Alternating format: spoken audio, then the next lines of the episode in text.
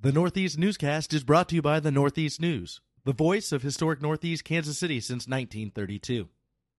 Interested in helping promote your business while also keeping the voice of the Northeast alive?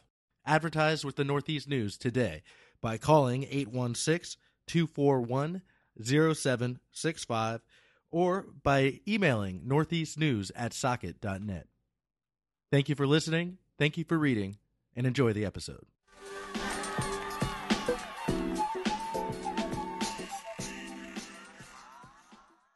Welcome back to the latest edition of the Northeast Newscast. This is your host, Paul Thompson. This week I'll be joined by John Fierro, President and CEO of the Mattie Rhodes Center, and Mary Sear, the Director of Northeast Alliance Together, or NEAT.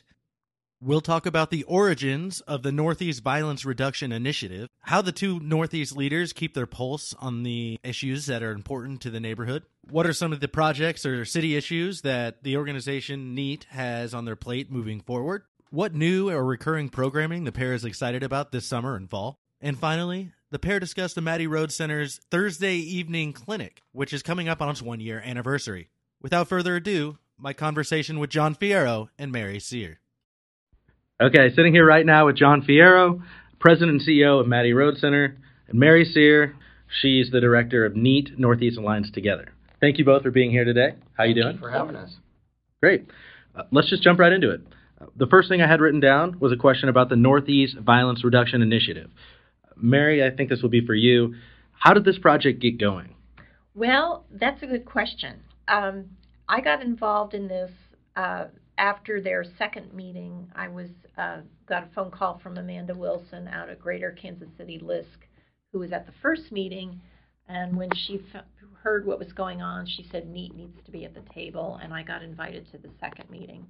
Basically, the first two meetings were big um, data dumps. What they had there were people from the city of Kansas City, Missouri, and also the Kansas City Public School System and they had data about crime and and the well it was the the crime statistic people from the KCPD um, and they were looking at crime and youth and statistics on on that trying to target areas where there was um, a lot of violence but also where there were youth involved because that's one of the things that they have done in the past is go after the potential criminals and try to divert them away from that life and get them earlier on rather than focus on, you know, people in their 30s and 40s that are mm-hmm. committing crimes. So the first couple meetings were just basically putting data up on the wall and looking at hot spots around the Northeast and um, and then um, after that, the the neighborhoods uh, found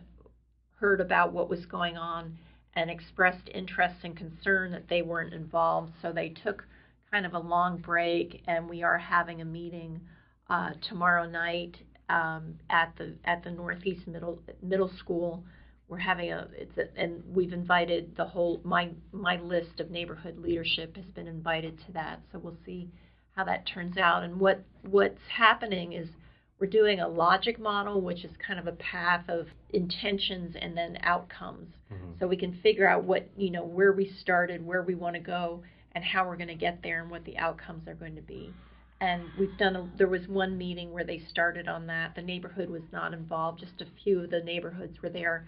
But hopefully, we're going to, well, I know uh, I've seen the agenda tomorrow night. We're going to pick that up and really put some effort into it. But basically they've done this before down in Ruskin and they ended up with a service center in the basement of a school or a church i can't remember which but it's a place for youth to come after school they've they had funding to hire a person to run the center and um, they really provide find out what the kids need in terms of being staying on track and staying in school and staying out of trouble and they provide all sorts of services like mental health and helping with homework and uh, helping making sure that they're you know maybe college bound if that's what they want to do. So I I expect the outcome here is going to be something similar to that, where it's going to really protect our vulnerable youth from from going in the wrong direction. Right. And I think I'm somewhat familiar with that program. There was sort of a, as I understood it, there was a, maybe a, a, mentorship element as well. Um, I think so. Something similar to that, and, and organ- activities that were put together uh, in conjunction with that, if I recall. So um, right. Sounds like something that is seeking to engage uh, community and, and, specifically the youth. Right. Excellent. Um, so, do you have an idea of of why they're looking at the Northeast? Was, was there an explanation given for for what drove them to kind of look at this area? It's it's the crime statistics, the violent crime that we have up here. It's a hot spot. It's one of the higher. Unfortunately, I hate to say this, especially on you know a podcast, but it we we do have uh, quite a bit of violent crime up there, and it's caught the attention of organizations like Combat, KCPD already knows about it. The school district certainly knows about it. So that's why uh, they were they selected the Northeast as the next um, area to focus on. And I would just add to that that that in addition to the data, just the mere presence of an organization like Mattie Rhodes Center who receives combat dollars, part of our uh, funding requires us to share information, to issue reports, to be a part of required meetings with other members of uh, combat funded organizations and with combat staff. So, in that interchange, we are regularly updating them about the situations that we face here in the Northeast community from uh, not a lot of uh, after school options for our kids, um, gang uh, incidents that occur, the murder rate that occurs. So, I think in addition, again, to the, the statistics that everybody is aware of, uh, you know, through the public media, we serve as an advocate just by the fact that we are a combat funded organization. We have been a combat funded organization probably for over 15 years, if not uh, longer. Mm-hmm. And we receive dollars to one, provide individuals with substance abuse treatment. And then the other um, grant that we receive from them is to focus on prevention. Mm-hmm. And with our prevention dollars, we are working to provide um, after school and out of school activities for neighborhood youth, and then even include some of our school based uh, work over at Northeast Middle. And what Combat has tried to do holistically is to identify certain areas within our county that require more uh, service. So, for example, the cleanup that you alluded to was one particular example. And what they do is they um, identify areas that need special support they then appeal to all the funded organizations like Mattie Rhodes to say, well, we'd like to have you come and volunteer to help out in this particular area. And then right. they have their staff. So this is something that they regularly do throughout Jackson County area. But, you know, um, I think our challenge as an organization trying to meet the needs of Northeast is that the funding doesn't really meet the, the demand. Right. Uh, if you think of the history of historic Northeast, at one time, we had an organization called Old Northeast. They were the ones focused on the mobile crime patrol. They were the ones focusing their um, prevention and intervention efforts along the avenue. And then when they ceased to exist, combat pretty much no longer funded organizations until Mattie Rhodes moved over. Well, when you think of what we were already receiving and what Old Northeast was receiving, the total amount that we receive today is a lot less. So we, Jackson County did not even take into consideration that, okay, you had one organization go away, you had another come in, at least provide the level of funding to meet the needs of, of the, the population. So that kind of funding supply sort of went away with that organization and it hasn't fully been, I guess, Correct. back up. Correct. And I, and I think there's a misnomer that, you know, and we have that um, um, I guess that we're we're unique in that Mattie Rhodes Center has a strong presence in the West Side, right? And it also has a presence in the historic Northeast. And it's amazing that uh, when you speak to certain uh, government officials um, and civic leaders, there's a misnomer that there are more children and greater need in terms of individuals living in poverty over in the west side than in the historic Northeast. And when you begin to explain to them that no, the historic Northeast has a general population of over 30,000, mm-hmm. and the poverty level is probably about 35%.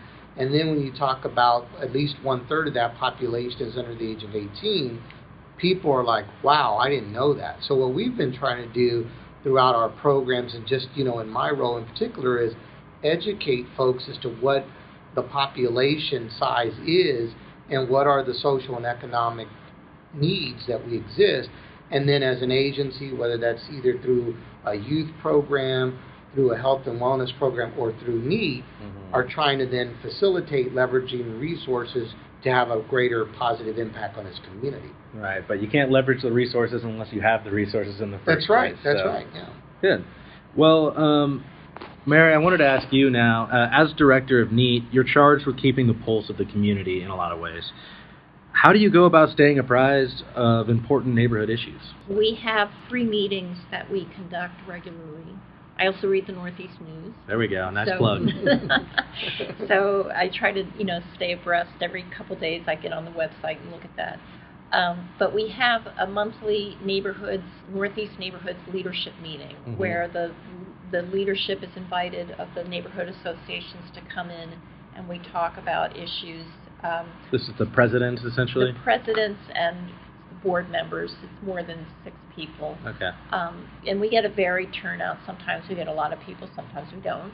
But we usually have a pretty good discussion about about what's going on in the, in the neighborhood, and I walk away with things to work on, to advocate for. I, then I go, you know, talk to the city manager or one of the city council people about getting certain things. We did Invest Northeast. That Mhm. report was first, and then it was followed up by the overlay study. And then we thought, okay, well, that dealt with the private side of the right of way. Let's do with the public side of the right of way. So I went down and I talked to the city council and I talked to um, the city planning department and pitched that idea, and that ended up becoming it got morphed into a pedestrian safety. That's how they they sold it to Mark. So that was another thing that NEAT was involved in. Um, so I I try to reach out by phone and by email to the neighborhood leadership. I go to all the meetings and um, just try to stay abreast by through relationship building and you know the communication that comes out of that.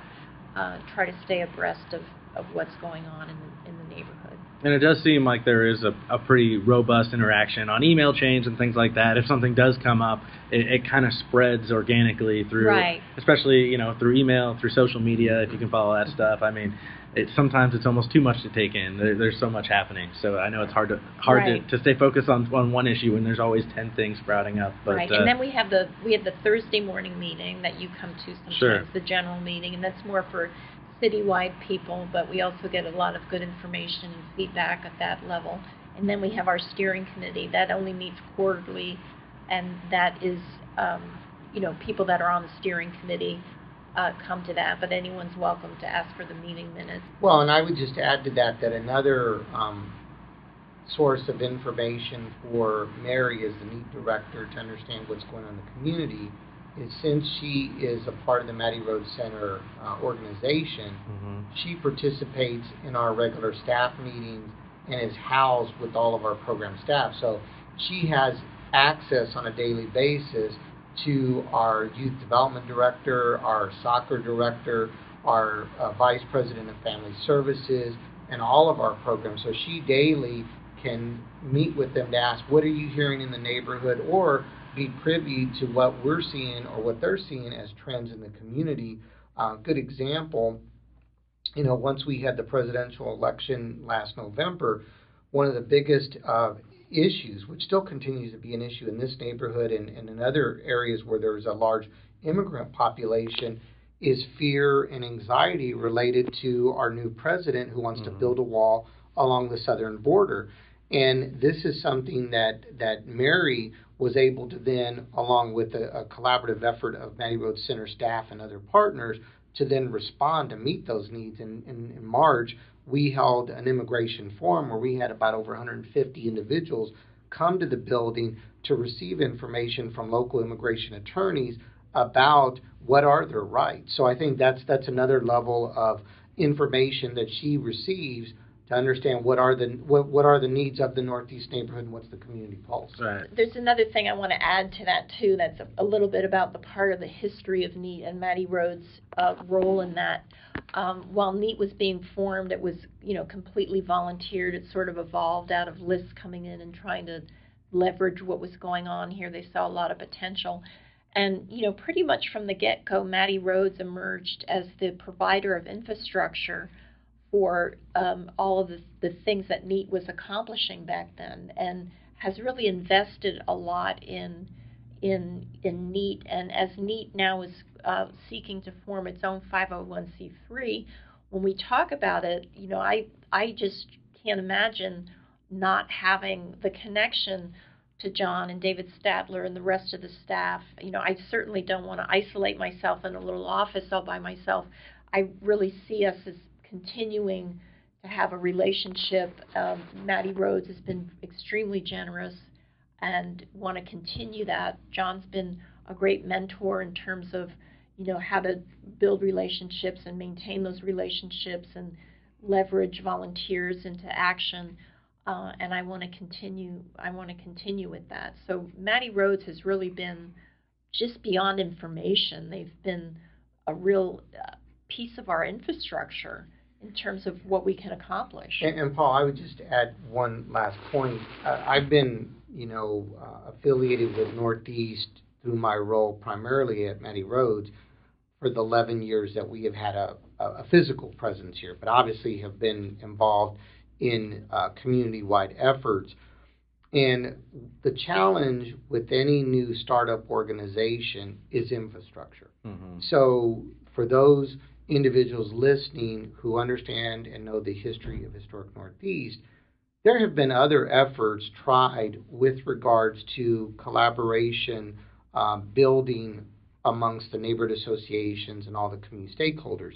Yet an initiative called HELP, um, health, education, labor, and public safety.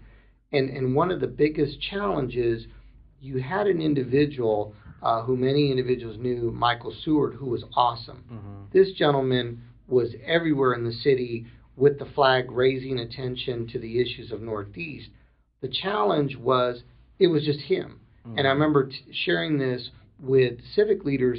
It's unfair to put the responsibilities of fundraiser, evaluator, neighborhood advocate, neighborhood organizer on one individual. Right. What what what we have invested here with NEAT is to provide all of that back office and infrastructure support to Mary so that Mary then can go out and do the things that are important, which is developing and building the relationships with neighborhood associations, having the conversations with civic leaders, and then doing some long-term planning. So it's really um, a partnership that we see. It's part of our commitment to com- to meeting the needs of the community to give back, and at the same time, by focusing in on some of those broader issues such as economic development and public safety, our hope is it begins to alleviate the demand for counseling services and other services that we have to offer that then have impact our ability uh, with regards to financial sustainability. All right, interesting. Now, what's the ben- the benefit for the community in terms of, and maybe you can describe this for for lay individuals and myself while we're here, um, to come to becoming a 501c3? Well, a lot of that, the 501c3 is one of our, which we haven't talked about yet. One of our um, our uh, building blocks in our implementation plan is neighborhood redevelopment and stabilization which translates into us actually going in and doing some uh, property redevelopment, and which would mean that we'd be acquiring and managing uh, rental properties or acquiring properties and uh, selling them to moderate, low to moderate income residents. So once we get that real estate piece in there, there's a certain element of risk involved, and we would um, want to separate from Mattie Rhodes because of that that risk element to protect right. Mattie Rhodes from that exposure. Plus, you know, need you know, we want to make sure that we are um, really representative of the neighborhoods, and by do by by becoming more independent, even though we are interdependent with Mattie Rhodes, which we want to maintain that, but to have our own identity uh, so we can go out and raise our own money in, with the use of Mattie Rhodes as grant writer. I hope. Mm-hmm. um, with that, we you know we can continue on down that road. It's just us becoming a more uh, uh, functioning entity. Right now, we are a non-entity and we're completely dependent on on Mattie Rhodes. I think the other thing I would add to that is that um, you know NEAT's purpose is focused on um, economic development, which has a lot of um, you know connectors. Mattie Rhodes' mission is focused on serving vulnerable populations and doing that in a way that impacts um, uh, their um, their health, their behavioral health, um, preparing kids for school, etc. My point in saying that is while Mattie Rhodes has been able to justify why we're involved as a founding member would need, our ability to leverage money that is specific to more brick and mortar is challenging because Mattie Rhodes' history has been more of a social service provider. Right. So now having a 501c3 organization whose sole focus is more about the brick and mortar is going to position that organization on behalf of Northeast to leverage dollars that, let's say, Mattie Rhodes, it would be a little bit more challenging. Not that we don't have the ability to write the proposals, right. but again, it's like we're not viewed as um, a um, facilitator of economic development. We're not viewed as a crime fighter, but NEAT. Oh, well, that's what they were established to do. Right. Okay. Yeah. No. That's yeah. that's well said. Thank you. Uh, well, I wanted to do a shift again here, Mary, and ask you about some projects or city issues that you've got your eye on moving forward here. Where's the next battleground, so to speak, for neighborhood leaders in the historic Northeast? Well, I think um, one thing that we just started uh, this week is the issue about the new police chief. Sure. And um, I think you've been copied on the emails. We got a we got a, a very interesting email from LISC that had some talking points. They had, I think they had discussed this actually at the national level. Wow. And um, we got an email from our program officer over at LISC uh, with four talking points about uh, things that they thought were important that the new chief embody, some concepts or characteristics. So what I did is I made an email to the Northeast Neighborhoods leadership and asked for feedback. And I've gotten, it's been slow, but we've gotten a few comments back. And um, probably next week I'll just get on the phone and, and call people and um, get some get some input. And then what I usually do is kind of gauge where we're at. And we don't, it's not, you know, we don't reach 100% agreement. There's no, we are so diverse that'll right. never happen. But kind of where the the majority of people are headed and I will craft a letter of concern or a letter of, of you know, here's here's just some something you need to know about your Northeast constituents about this selection process that we feel is important. Right. And uh, LISC asked us asked us to do that, so we will do that. Um, so that's something that's out there. Um, we are NEAT is is also uh, implementing a rental property redevelopment program that we've been keeping the neighborhoods abreast of, and that's getting, you know, each week we get we get a little bit deeper into it and closer into it. So that's something um, that we want to we want to keep moving ahead forward. But that's basically what I do. Is you know, just looking back, um, we had an issue with uh, this uh, development at Prospect and Independence that people found out about, saw some pictures of the, the renderings. Right, and if people don't know, just for a little background, that's the right. site right next to Snyder's. It was the site of the uh, October 2015 fire that tragically took the lives of John Mesh and Larry Leggio. Right, the two firemen that were that were killed in that unfortunate fire. Mm-hmm. Um, what's been proposed there um, really kind of underwhelmed us. Um, so we invited the developer to come in um, and this, you know, this kind of work takes time. I had mm-hmm. to set up the meeting with the developer, give enough notice for the neighborhoods, get everybody together in the room. We had a very contentious meeting with the developer, um, lots of emotions running high. I followed that up with some more emails and phone calls and developed a position that I checked out. Then again with the neighborhood, I went to the City Plan Commission to oppose the project mm-hmm. uh, vehemently and um, unfortunately, they unanimously, unanimously mm-hmm. approved the project in spite of the fact that everyone there testifying was against it, and they were neighborhood people. I was not the only one there. Right. So and I was um, there for that too. I yeah, you were that. there. You were there for that. That was really a, a great disappointment. The building just it's not what what the neighborhoods have for a vision when we did the overlay district or Mhm. or or when we talk about what we want to see on Independence Avenue. Well, that's kind of led you, I think, to even and and correct me if I'm uh, misspeaking here, but to maybe even look into altering the overlay and and, and seeing what you can do to, Yeah. to to make those standards a little more stringent on, on in terms of what the buildings look like. Well, hindsight is always twenty twenty, and Mhm. when we saw that project, when I first saw it, I thought it meets the overlay district. Right. I mean, there's nothing except for the fact that it's unattractive and doesn't economically leverage the, the location. It there's really nothing else we can say about it. It's it's legal to do that. hmm Um, and then I immediately thought we really kind of dropped the ball. We didn't think enough uh, strategically about what we really wanted, what our vision really was, and what we should have done on that on that zoning overlay is on those major intersections, at least if not through the whole Independence Avenue, is have minimum heights.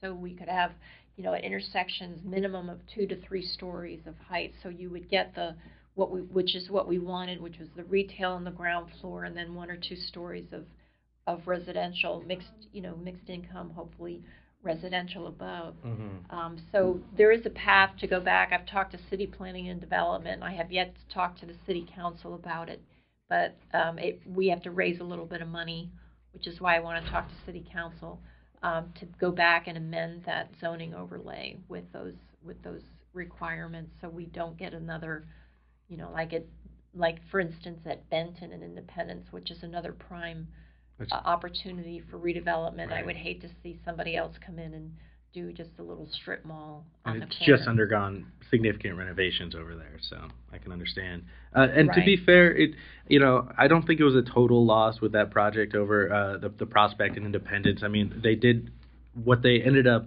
putting before City Plan Commission. There were significant changes from what they initially introduced, which was even more bare bones than, than what they ended up getting approved. So I know it may not feel like a, a huge victory, but there, there were some alterations that were made. And uh, No, I, mean, I understand that. Right. And we have to look, even in that, looking back even further, what was there was a predatory lending business. right, right. So that, and luckily, we, you know, the city did the right thing in not letting them rebuild, you know, forcing them to demolish the building, and then they're prohibited from rebuilding that use on that site. So we are moving in the right direction, and, you know, it's, it's, but, but we just, you know, we want so much more than, than that. There's, mm-hmm. the vision here of the neighborhoods, the people that live here is so strong and so beautiful that it's frustrating when we can't convince the people that are actually coming from out of town and to invest, um, you know, to. that is worth this additional that. investment, Right, right, right. Right. Well, excellent. You know, it's a, a good answer. I appreciate it. Um, so I guess we're we're getting pretty far into this now. So I think maybe we should focus on some of the programs that are happening around Mattie Rhodes Center. Let's start by talking about programs that you're excited about that are going on right now this summer. Maybe John. Well, I think uh, you know we're excited that um, we're serving more youth. Uh, this summer, we provided the after-school programming for the kids attending summer school at Gladstone, hmm and so I think we're working with a little over hundred kids uh, each day for the last five weeks. I think, in fact, this may be the last week of the summer program. Uh, also, we have probably about 40 kids running around here uh, during the summertime playing soccer in our basement, um, uh, making arts and crafts upstairs. And then um, for the second straight year, the city selected us, uh, the Parks and Recreation Department selected us as a Club KC site. So um, on Friday and Saturday evenings, neighborhood kids can come over. They can play basketball. They can listen to music. They can socialize. It's all free. And then also as a part of that, we have um, the Night Kicks program, which is a summer soccer program at Budd Park. Mhm. So again, free activities that the Parks and Recreation uh, are supporting for us to meet the needs of Northeast youth. How important is it for these events or these programs to be free for, for the youth in the Northeast? Oh, uh, extremely important. You know, you know, uh, a lot of our families in the neighborhood they're challenged with uh, making rent payments, mortgage payments, paying utilities, um, you know, trying to pay uh, for groceries, utilities, and uh, income levels vary. And when you then add to that, well, okay, we have an activity for your child, but you have to pay. Mm-hmm. Well, sometimes then the kids, you know, obviously are the ones impacted because, you know, mom, dad says, well, you know, if it's do I pay the utility bill or do I send you to a summer camp program? You know, it's the utility bill. It's almost a non-starter. It's a non-starter, and so for us, we uh, we see that that's a big uh, benefit that we're bringing to the community by our ability to leverage these resources and offer programs and services for free. We are helping the, the families, we're helping the community. So we just want people to, to be aware that these are free programs and we want kids. Are there any new programs coming this fall that you want the public to be aware of? Yes. Um, you know, Mattie Rhodes Center has been very involved with the uh, Choice Initiative over in Paseo Gateway. And one of the partners uh, within that initiative is United Way.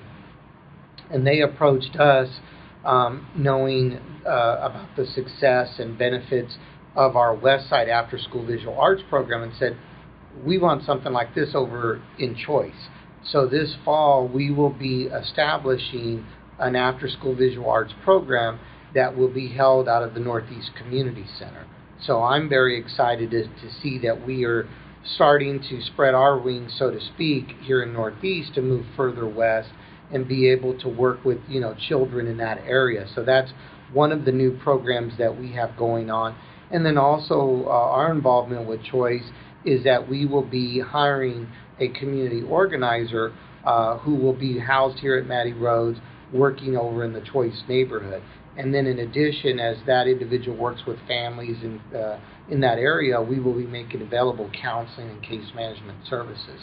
Right, and I think the idea is, uh, you know, to open up that Paseo Gateway area, connect the historic Northeast with downtown Kansas City, for easier transportation access, but also economic development to help low income family share the benefits of, of the development along that corridor. So it's it's very important work, and um, it's something that's going to be ongoing right. here for several years. And correct, there's, I mean, Pendleton Flats already up and built, and, and more coming soon. So, mm-hmm. um, can I just add one other activity? Sure. We've got uh, NEAT has partnered with the Indian Mound Neighborhood Association, Life Connection Church Mattie Rhodes Center Soccer for Success, and we did six events last year.